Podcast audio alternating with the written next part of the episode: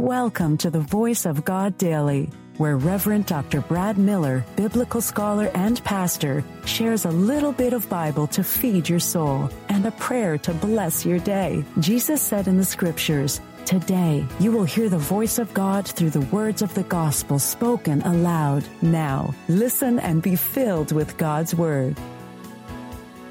Hey there.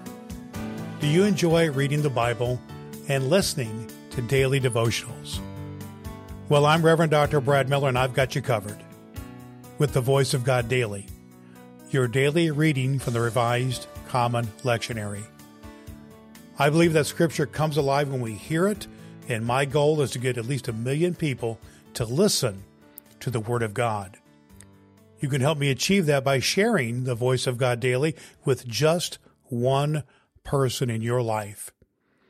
If you have some spare time, don't forget to rate and review the Voice of God Daily on Apple Podcast.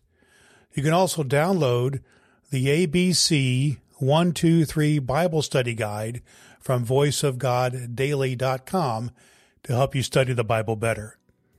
Before we dive into today's reading, let's take a moment to pray together using a breath prayer. It's a simple yet powerful way. Let's have a have a breath and a prayer.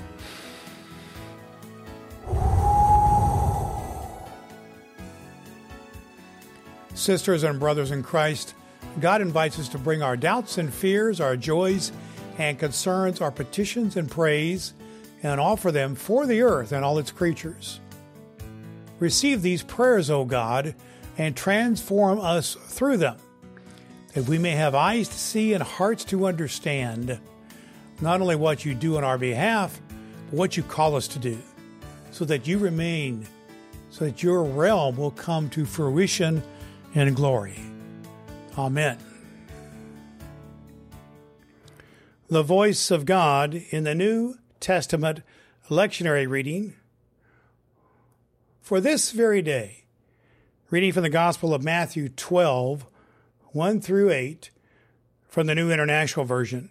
Jesus is Lord of the Sabbath. At that time, Jesus went through the grain fields on the Sabbath his disciples were hungry and began to pick some heads of grain and eat them. When the Pharisees saw this, they said to him, Look, your disciples are doing what is unlawful on the Sabbath. He answered, Haven't you read what David did when he and his companions were hungry? He entered the house of God, and he and his companions ate the consecrated bread, which was not lawful for them to do but only for the priest? Or haven't you read in the law that the priest on Sabbath duty in the temple desecrate the Sabbath and yet are innocent? I tell you that something greater than the temple is here.